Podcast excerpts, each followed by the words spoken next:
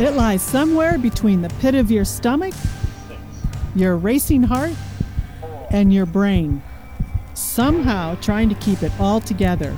It's an area we call the Adrenaline Zone. Lift off. I'm retired astronaut Dr. Sandra Magnus. And I'm retired Navy fighter pilot Admiral Sandy Winnefeld. We're two adrenaline junkies who love spending time with people who are really passionate about pushing their boundaries as far as possible. When people think about owning a vineyard, what often comes to mind is romantic scenery with beautiful buildings, vineyards on rolling hills as far as the eye can see, and wines paired with delicious culinary delights. Well, there's plenty of that, but in reality, making high-quality wine is a difficult business that combines both art and science. A lot can go wrong due to Mother Nature or human error. We wanted to learn more about the risks associated with winemaking. We also wanted to have a little bit of fun. So we invited David Duncan to join us. David is the proprietor, chairman, and CEO of the famed family-owned Silver Oak Winery in Napa Valley. It turns out that David's more than just a winemaker also. He's a Colorado boy who's been a cowboy, a skier, hunter, fisherman, and he's a member of the band Silverado Pickups, which has warmed up for our previous guest, Tim McGraw, several times at charity concerts. So we caught up with David at his winery in Oakville, California. So David Duncan from Silver Oak Winery, welcome to the Adrenaline Zone. Thanks for being with us today. Thanks, Sandy. I'm pleased to be here, coming to you from the middle of Napa Valley. And Sandra, pleasure to meet you and be on your show. Thank you. Yeah, we're really delighted you're here, and we can't wait to talk to you about the art, science, and risk of winemaking. But before we get into that, let's start a little bit with the history of how you got into it, where you grew up, what attracted you to winemaking in the first place. So my father was a serial entrepreneur, and I like to say that he always invested in Mother Nature-based businesses. So he actually started a ski area in Colorado in 1965. We started Silver Oak, co-founded Silver Oak in 1972, and Dad was also in the oil and gas business and got more serious about that in the late 70s and early 80s. And so I always like to say we started Silver Oak before the oil business helped out things a little bit. But, so we're a family business, and my path here actually led through my education. I got my master's at the University of Denver and got an MBA there back in the 90s. And at the Daniels School, right? The Daniels School now. I was there before it was the Daniels School. And so, I dialed into the internet for the first time while I was in business school, if you think about that. Wow. And that really ages you or times you out. I know. But I did my my final thesis project on Silver Oak and built the business model. And then that led us to acquiring full ownership of the winery. And then I moved here full-time about 20 years ago. So I have been here now for many years, raised our kids here in Napa. It's just a great, great experience. So if you don't mind me asking, doing that business project for your degree, you had to learn from wine from scratch, or did you have some experience in the industry before that could leverage for your business plan? Well, I had the good fortune of growing up in Colorado. So I didn't grow up here, as sort of what we would call a cellar brat in the business. And I mean that in the most wonderful way. I actually spent my youth farming in Colorado. And so the farming part of the wine business is what attracted me. And so I was around it and knew it, but, I am not the winemaker, thank God, and not a scientist really by background. I'm more of a business person and, think more of I've gotten a lot of experience now. And so I definitely have my opinions about things, but, I've been very fortunate to have a wonderful team around me and be able to, make these wines that people drink and buy every year and love. So you said you're not the winemaker, so we're going to tread on a little dangerous ground here. We're going to talk wine. Most of our listeners have been through some kind of winery tour somewhere on the planet. But can you walk us through the process from putting a vine in the ground and the challenges associated with that to releasing a new vintage? There's a lot that goes on in between.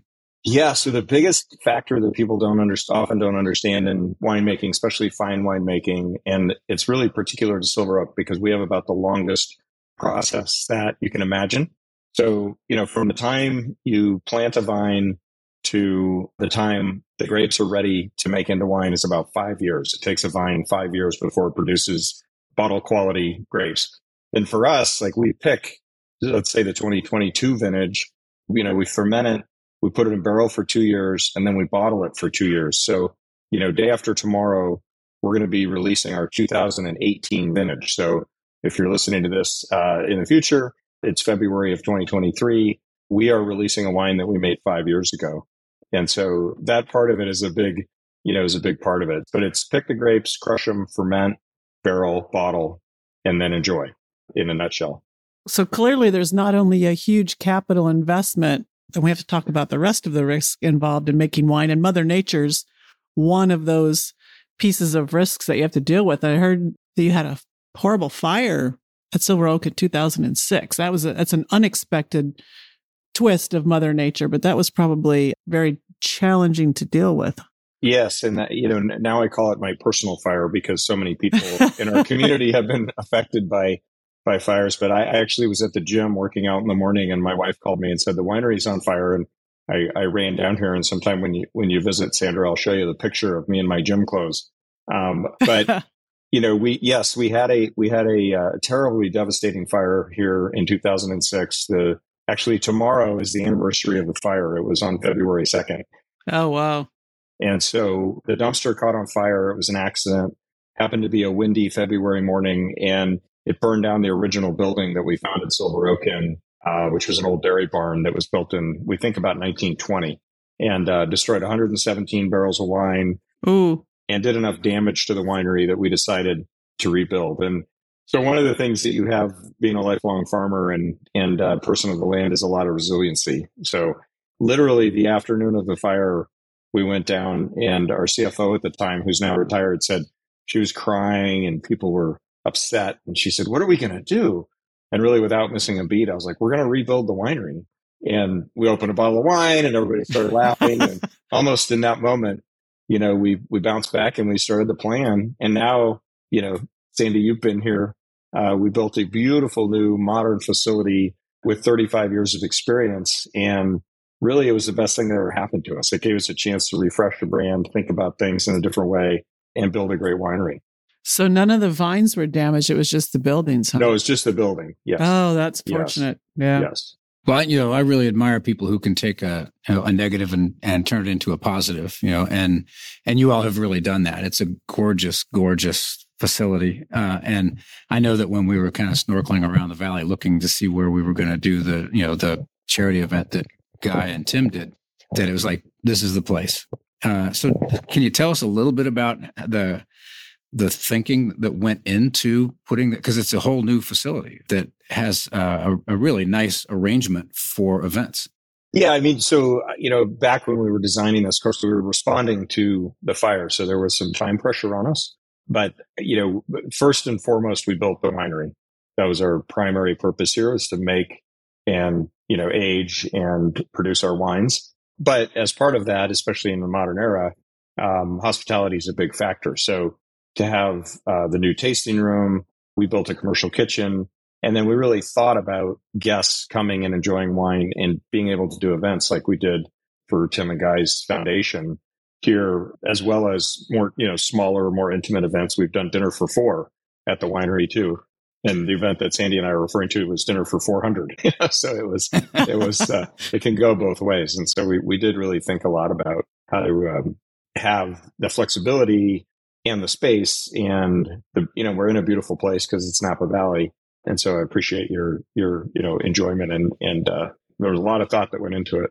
So, you know, getting back to Mother Nature, the fire, of course, is something that's not really expected, but dealing with water, and whether you have too much or you don't have enough, especially with some of the challenges that California's had over the years. How do you deal with those risks as a farmer?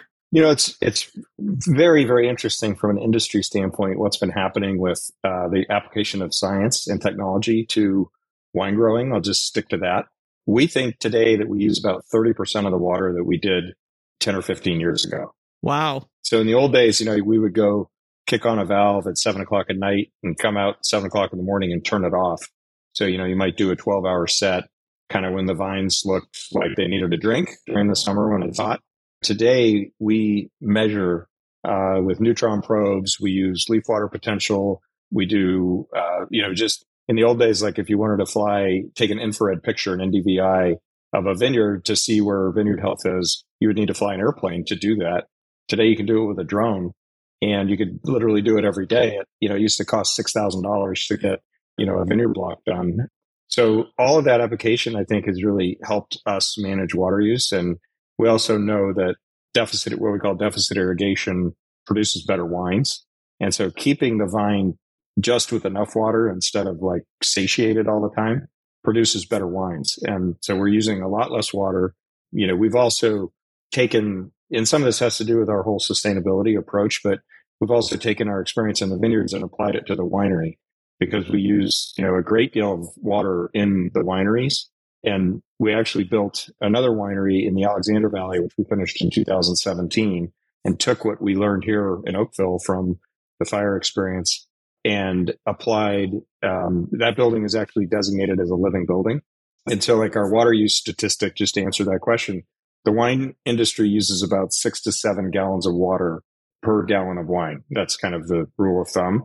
We know for a fact that our Alexander Valley facility uses 1 gallon of potable water per gallon of wine. And, so we beat it by, a factor of 7, right? And so it was, wow. It was an amazing application of good thinking and taking some risk and figuring out how to make sure it works. And now, this is going to be our 7th vintage in the winery. I can't believe that much time's already passed, and it works great. And it makes wonderful, wonderful wines, which people enjoy. So you're well down the road on the E part of ESG, I guess, as far as the water goes. And been committed to that for a long time. Yeah. Usually it's not enough water around Napa Valley. This year, I'm sure you were affected by the rains. Was that a problem, having too much water in your vineyards this year?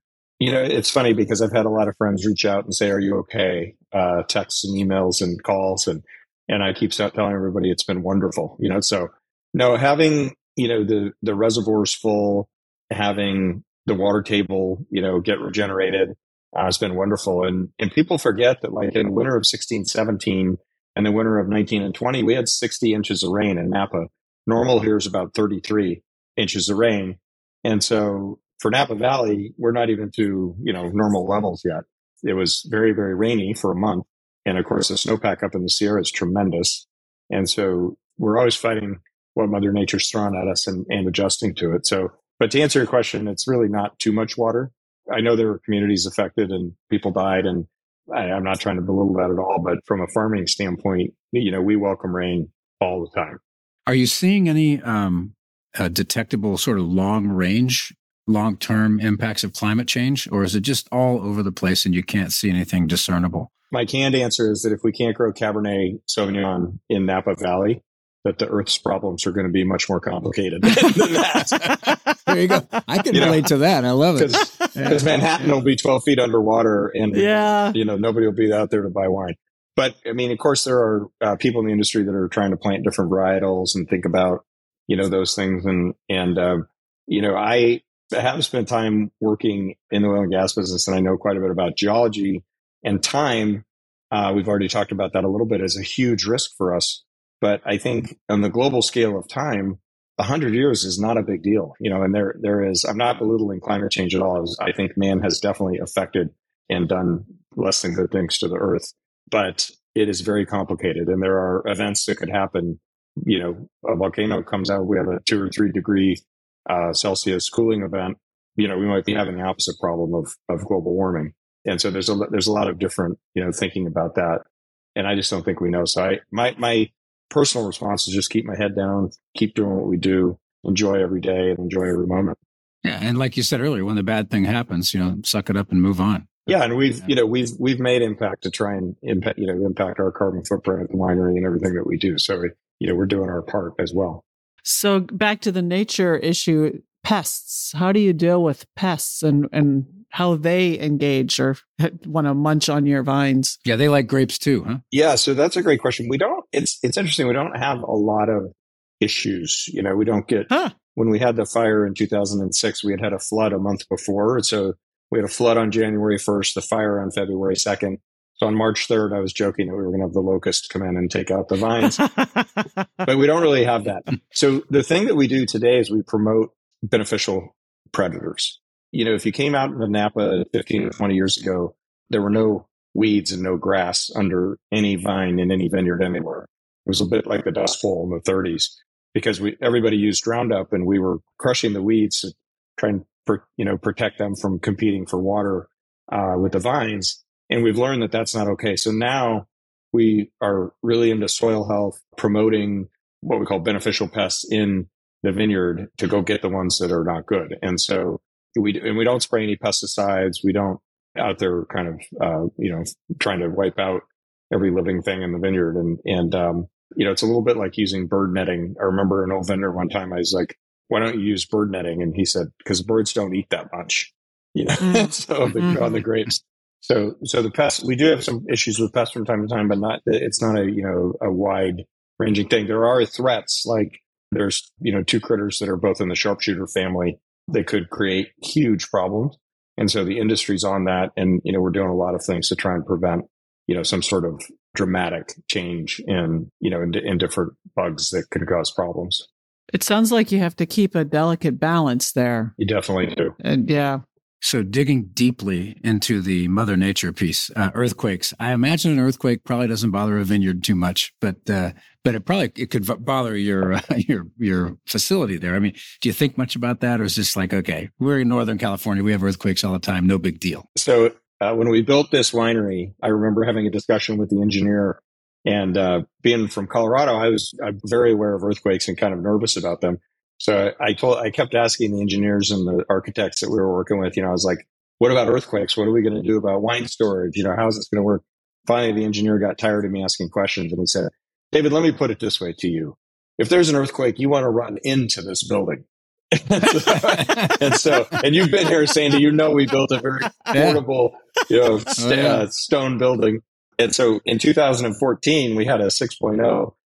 Very big test of that. And the earthquake happened at 3:20. I was in the winery at about 4:15 in the morning after I cleaned up my house a little bit. And people always are like, did that earthquake wake you up? Everybody says, yes, the earthquake woke you up. And this winery did really well. And so I think earthquakes and rain might be in the same category that there's not a lot you can do about it. And we don't love them around here. They're not a lot of fun. So I imagine it's kind of scary to live through an earthquake. I haven't been in one, but in a hurricane, but not an earthquake. That was the biggest one I had been in, and it was pretty scary because you don't know how long it's going to go. And 6.0 is pretty big. Mm-hmm. So yeah. So moving off of the Mother Nature piece, Sandy and I have had to deal with throughout our careers is the risk of human error. And so I suppose you have to have certain procedures or training to keep employees from making mistakes or contaminating or ruining a batch. What sort of things do you have to watch out for there? Yeah, that's a great question. I don't get asked that frequently. I really like that. It's a big deal. So we have a lot of protocols, a lot of checks. We have things that happen from time to time. Years ago, when we even used to use Roundup, and I'm talking 25 years ago, we had an employee spray Roundup over a vineyard and killed the whole vineyard. Ooh. As an accident. And so he didn't stay with us. Yeah. That's one of those big mistakes that, or, we have, during the fermentation process, we add yeast, and those need to be done in particular quantities. And there's a lot of math and, figuring out what's going to go into the tank. And so just, all of those different kinds of things, I think, around the winemaking side of things. And then, the interesting thing about human error is we also want to promote ingenuity and trial and thinking about our different ways to do things and taking some risk, frankly. And so one of the things that we benefit by is we're not a big winery. We make, about 150,000 cases a year. So, the big giant wineries make millions and millions of cases a year, but we're big enough that we can do trials and try things in meaningful experimental ways. So like, we'll do 10 tons, 3 different ways, and then we can taste those wines, as opposed to, in a research environment, you might do 20 pounds. And that's not a commercial, quantity of grapes. And so we do, on the one hand, we want to be careful. And on the other hand, we want to test and try and experiment with different things.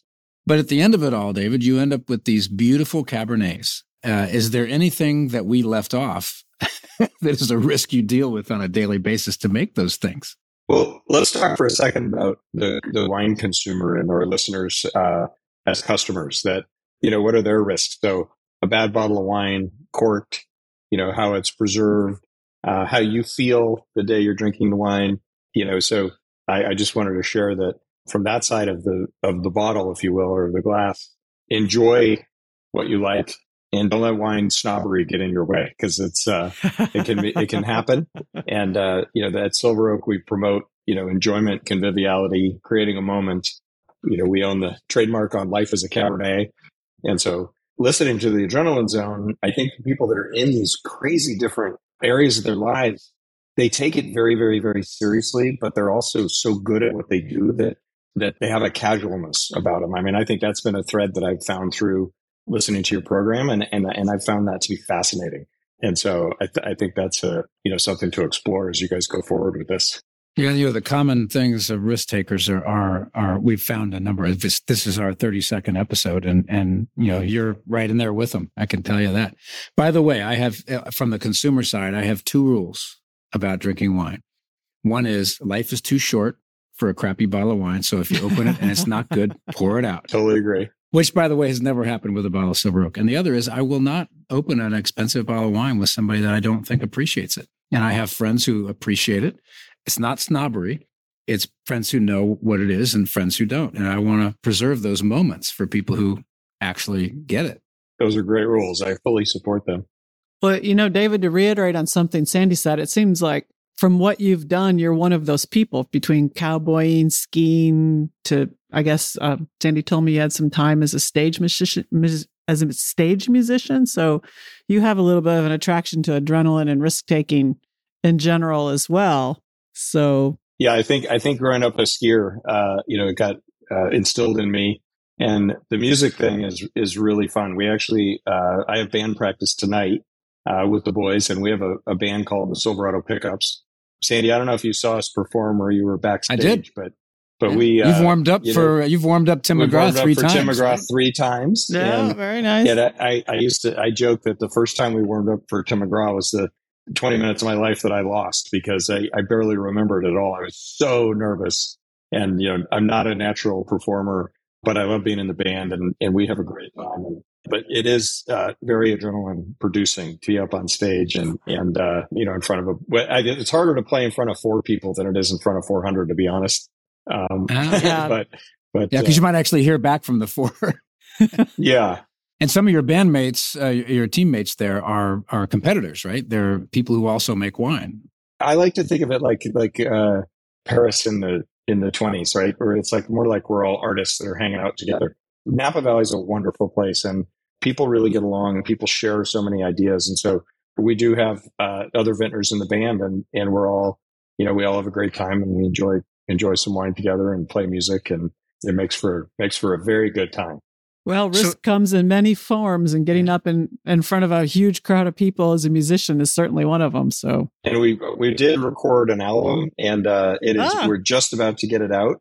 It's called Bacon, Butter and Salt, the album, the Silverado Pickups. So I might do a little plug for my album, and hopefully by the time y'all are listening to this, you can Google that up and listen to it on your favorite streaming service. What every good chef puts on almost every meal. Yes. At least the butter. There's a story behind that, but we'll have to save that for another time. So okay. Yeah. So, you know, and on the personal side of handling the risk, you know, one of the things that Sandra, I think she would agree we've discovered, is that there's kind of this duality of how people have an intense focus on it, and they are able to calculate the risk extremely, extremely well. The people who are really good at what they do. But there's also this sort of almost callous, relaxed, like, hey, as long as I don't die, if this thing doesn't work out, there's something else I can do in my life. So they've got this sort of juxtaposition of intense focus on the risk, but at the same time, detaching from it. Does that resonate with you? Do you have a sense the same way? Yeah, I think that's what I was trying to express a minute ago with you know, so many of your episodes. I think that's absolutely true. I guess you get to a point in any business, industry, life pursuit, sport, hobby of kind of you've seen it all. And, you know, I think I'm not a trained pilot like you both are, but I have been around a lot of that. And, you know, I think that's why you go through every single scenario you can imagine, so that when it actually happens to you, you've already done it. And so, you know, from a wine standpoint, we grow wine every year. It's either too much rain or too much or not enough rain. That's only common. There's never a perfect amount of rain. And, whether you have a pest problem or a personnel problem or, or something goes wrong or you pick too early or, whatever, you just got to roll with the punches. And I think people who deal with risk on a basis all the time, their ability to roll with the punches and not let it take you down, gets refined and they get to be experts at that. Whether you're a bull rider or a mountain skier or a mountain climber, building resilience. Yeah. So you're not only a successful winemaker and a musician, and I see your guitar in the corner behind you. But one of the great things, David, I like about you is that you believe in philanthropy, and you do a lot of philanthropic work, and not just the concert we talked about earlier, and it's not uncommon for some of our risk takers to be philanthropic. And there's so much that you do in the Valley. I can't even begin to list it, but tell our listeners about that. What do you do and why do you do it? Oh boy. Well, I have been involved in a lot of things. I think part of it is that I do have a platform to do good, and people love, whether it's a wine bottle and a silent auction for a kid's school or a book club or something, all the way to having. Last year, I auctioned off an event with Kelsey Ballerini as a private concert. Who, Kelsey's she's not rising; she's a star now, and she was incredible. And we did an amazing event, and we raised almost $500,000, for a charity, or the thing that we did for for Tim and Guy. So I think just having the ability to give back and participate in that is it's very gratifying. I don't do it from an ego standpoint. We're not. You don't see my name all over that stuff at all, but we live in a place where people like to come and they'll be very generous. We are hosting this year for our local community. We're bringing back a live auction, which hasn't happened since COVID in the Napa Valley. It used to be known as Auction Napa Valley. And we're actually going to host the main event and the live auction at Silver Oak, June 3rd this year. So very exciting. And if you want to support all the things that make great wine, please support that. And you can find out about it at collectivenapavalley.com. So, we're fortunate to be able to do that. And we support hundreds and hundreds of different charities around the country every year, often with just a bottle of wine or a tour and tasting, but very fortunate to get to do that. I do want to ask you, how do you feel about the 2018 vintage? You probably had a sneak peek at that a couple of times. Yes. Oh, absolutely. As a matter of fact, we just tasted the 18, 19, 20, 21, and 22. So I have that's how I get a sneak peek, because we always taste the back vintages when we do the blends, which we just completed the 22 blends. 18 is beautiful.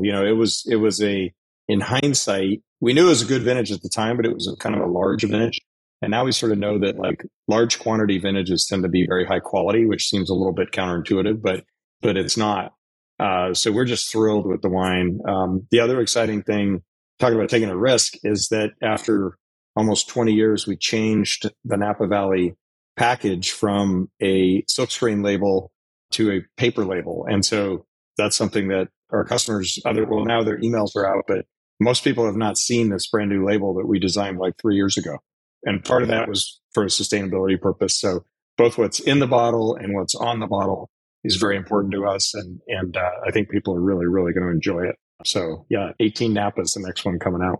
If you still have a moment, I'd want to go backwards a minute to the science and the technology use in the vineyard. I was a little fascinated with that. So do you have little experimental areas of the vineyard that you try out new technologies before you deploy them in a larger sense? Yeah. So, back to that scale thing, like, you can do stuff with bunches of grapes, or you can do stuff with tons of grapes. And so if we're doing a control experiment, like this last year, we did an experiment with leafing.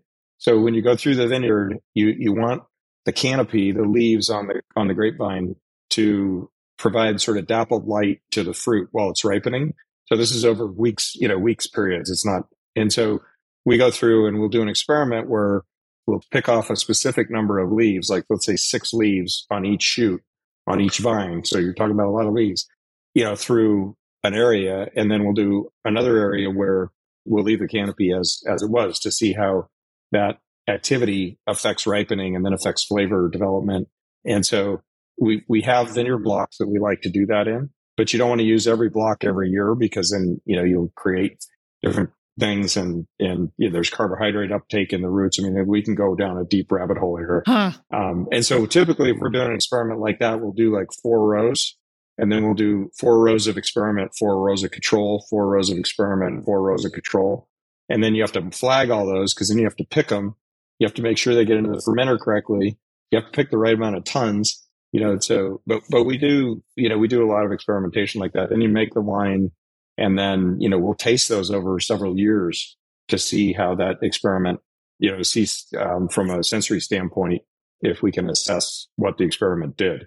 And we, of course, we do a lot of chemistry, and we're also, you know, trying to control that environment in the moment, you know, so there's a lot of data around that. But those are the kinds of experiments that, you know, we could do in the vineyard. So do you guys share their experiments, or is some of that proprietary to get to your particular vintage of wine? That's a great question. So there are industry groups, and many, many vintners will talk about what they're doing. So I'd say the default is to share. There are certain vintners who don't like to share. We're on the, you can imagine from talking to me for the last few minutes, that we're on the 100% share. Let's learn.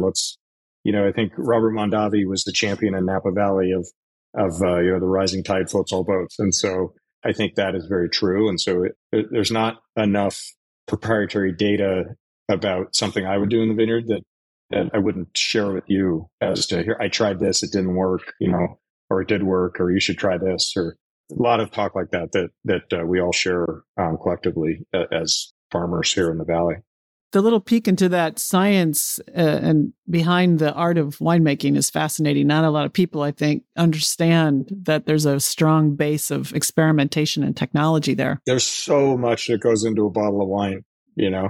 That's cool. Well, David, let's talk for just a second business risk, in the sense of, you know, I'm on the board of Molson Coors. So, you know, the bev alc industry is, you know, sort of segmented into, you know, spirits, wine, and beer, and, you know, other crazy things that are coming along the line. How do you see that evolving? Is the wine business on an up cycle or a flat down cycle? How do you see that playing out? There's a couple of factors to that. One is that there's a lot of discussion about what younger people are drinking, but for fine wine, which is what I do, you know, which is a category, I think that the future is very, very bright. I believe that, you know, people have been drinking great wine for years and years and years. People are not drinking our wine to get a buzz or for this, you know, I do tailgate with it. I've got 2 kids at Notre Dame, and so I do tailgate with it. But in general, you know, it's, I think one of the things that's happened post-COVID with restaurants, you know, I was joking during COVID that you go out to dinner and it would be half the food for twice the price. And so, you know, now, you know, you're paying $70 for a steak at places. And so people are willing to spend $200 or $300 on a bottle of wine, you know, if you're paying $70 for a steak. So I think that's been very, very interesting how that's changed. You know, I also believe you actually mentioned it earlier in the broadcast that, you know, you won't drink a bottle of wine unless, you know, you're going to enjoy it with the person that you're enjoying it with. And the life's too short to drink cheap wine. I think people really understand that. I actually was in New York and had a glass of wine on the plane on the way back, and it was terrible. You know, it was hard to drink. It's hard. So you don't do it. You know, you don't want to do that. So I think for, you know, everybody, I mean, from clothing to food to, you know, people that enjoy fine things and that's important to them are going to continue to drink excellent wines. Yeah. And we're going to continue to make them. So I don't see it as a giant risk. So at your end of the business, it's in good shape. Yeah. Yeah. And I think from a generational standpoint, you know, we have, Silver Oak in particular, has become a family tradition. So it's not like I don't drink wine, you know, I'd rather have, you know, a $40 tequila than drink wine. It's like, oh no, we have wine on Thanksgiving because this is our family tradition that I grew up with. And that's been really gratifying to see. So I have to ask, if you're tailgating with fine wine, what is the food that is accompanying to complement? We did a big tailgater for the Clemson game last year. And so we had beans and ribs and there were like 6 bottles of Silver Oak sitting on a table. And we had hundreds, like more than 100 people at this tailgater. And I said to the parents, I'm like, why don't you guys open those bottles? You know, I brought them. And they're like, oh, no, we're not going to, they're too fancy. We're not going to have that. And I said, I brought the bottles of wine. I went and opened all 6 of them. They were gone in 10 minutes. So once they were gone in 10 minutes. So Hey, good wine will go good on cornflakes too, right? Yeah, and especially the Alexander Valley. I like to say the Alexander Valley will pair with anything. So. Oh, yeah, those are wonderful. Yeah. Well, David, this is, as Sandra said, this has been a lot of fun. I can't wait to get back out there and connect with you. So much to talk about, so much to do, and maybe a couple of glasses of wine to go along with it. But we hope you'll keep taking risk in that business, because it sure is a lot of fun to spend time with you and with your wines. Well, I'm very passionate about what I do, and I invite you all to come and visit anytime. It's a beautiful spot, and I'm looking out at Napa Valley right now out my window, and it's a great spot. I've got a few bottles. I'll get maybe a bottle to Sandy so she can enjoy it. Sounds great. Yeah, it was really fascinating chat, and I really enjoyed poking on the science and technology piece, being the geek that I am. Yeah, well, come up and we can. There's a lot going on there. I can introduce you to our viticultural geeks, and you'll have a blast. So yeah, come visit. Awesome, I will do that. Yeah. Okay. Great. Well, thanks. All right. Good talking to you. Thank you. All right. I appreciate it. That was David Duncan, who runs the Silver Oak Winery in Napa Valley. I'm Sandra Magnus, and I'm Sandy Winnefeld. Check us out on social media, including a short video of our interview with David on TikTok. Our handle is very simple, @The Adrenaline Zone.